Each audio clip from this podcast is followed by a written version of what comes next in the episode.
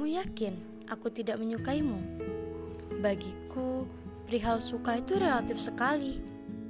Aku tidak memiliki standar tertentu untuk tidak menyukai seseorang, terutama perihal fisik. Namun, bila kamu menanyakan kepadaku seperti apa yang aku suka, maka dengarkanlah baik-baik ceritaku ini.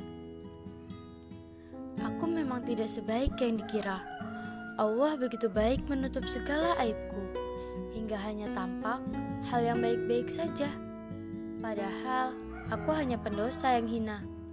Tetapi bagaimanapun juga, seburuk apa pun diriku, Aku tetap menginginkan yang terbaik, bukan? Oleh sebab itu, dengan segenap hati, dengan langkah pasti, ku perbaiki diri. Seiring waktu berjalan, seiring pola pikir yang berubah, keinginanku terhadap pasanganku nanti pun turut terjadi peningkatan. Dan aku pun terkagum-kagum pada hal-hal yang berwangi takwa. Aku terkagum pada dia yang siap bangun sebelum ayam berkokok Lalu siap menyentuh dinginnya air untuk berwudu dan siap menyambut fajar di rumahnya berjamaah. Aku terkagum pada lelaki yang paham bahwa tidak hanya perempuan saja yang turut menjaga marwahnya, tetapi dirinya juga demikian.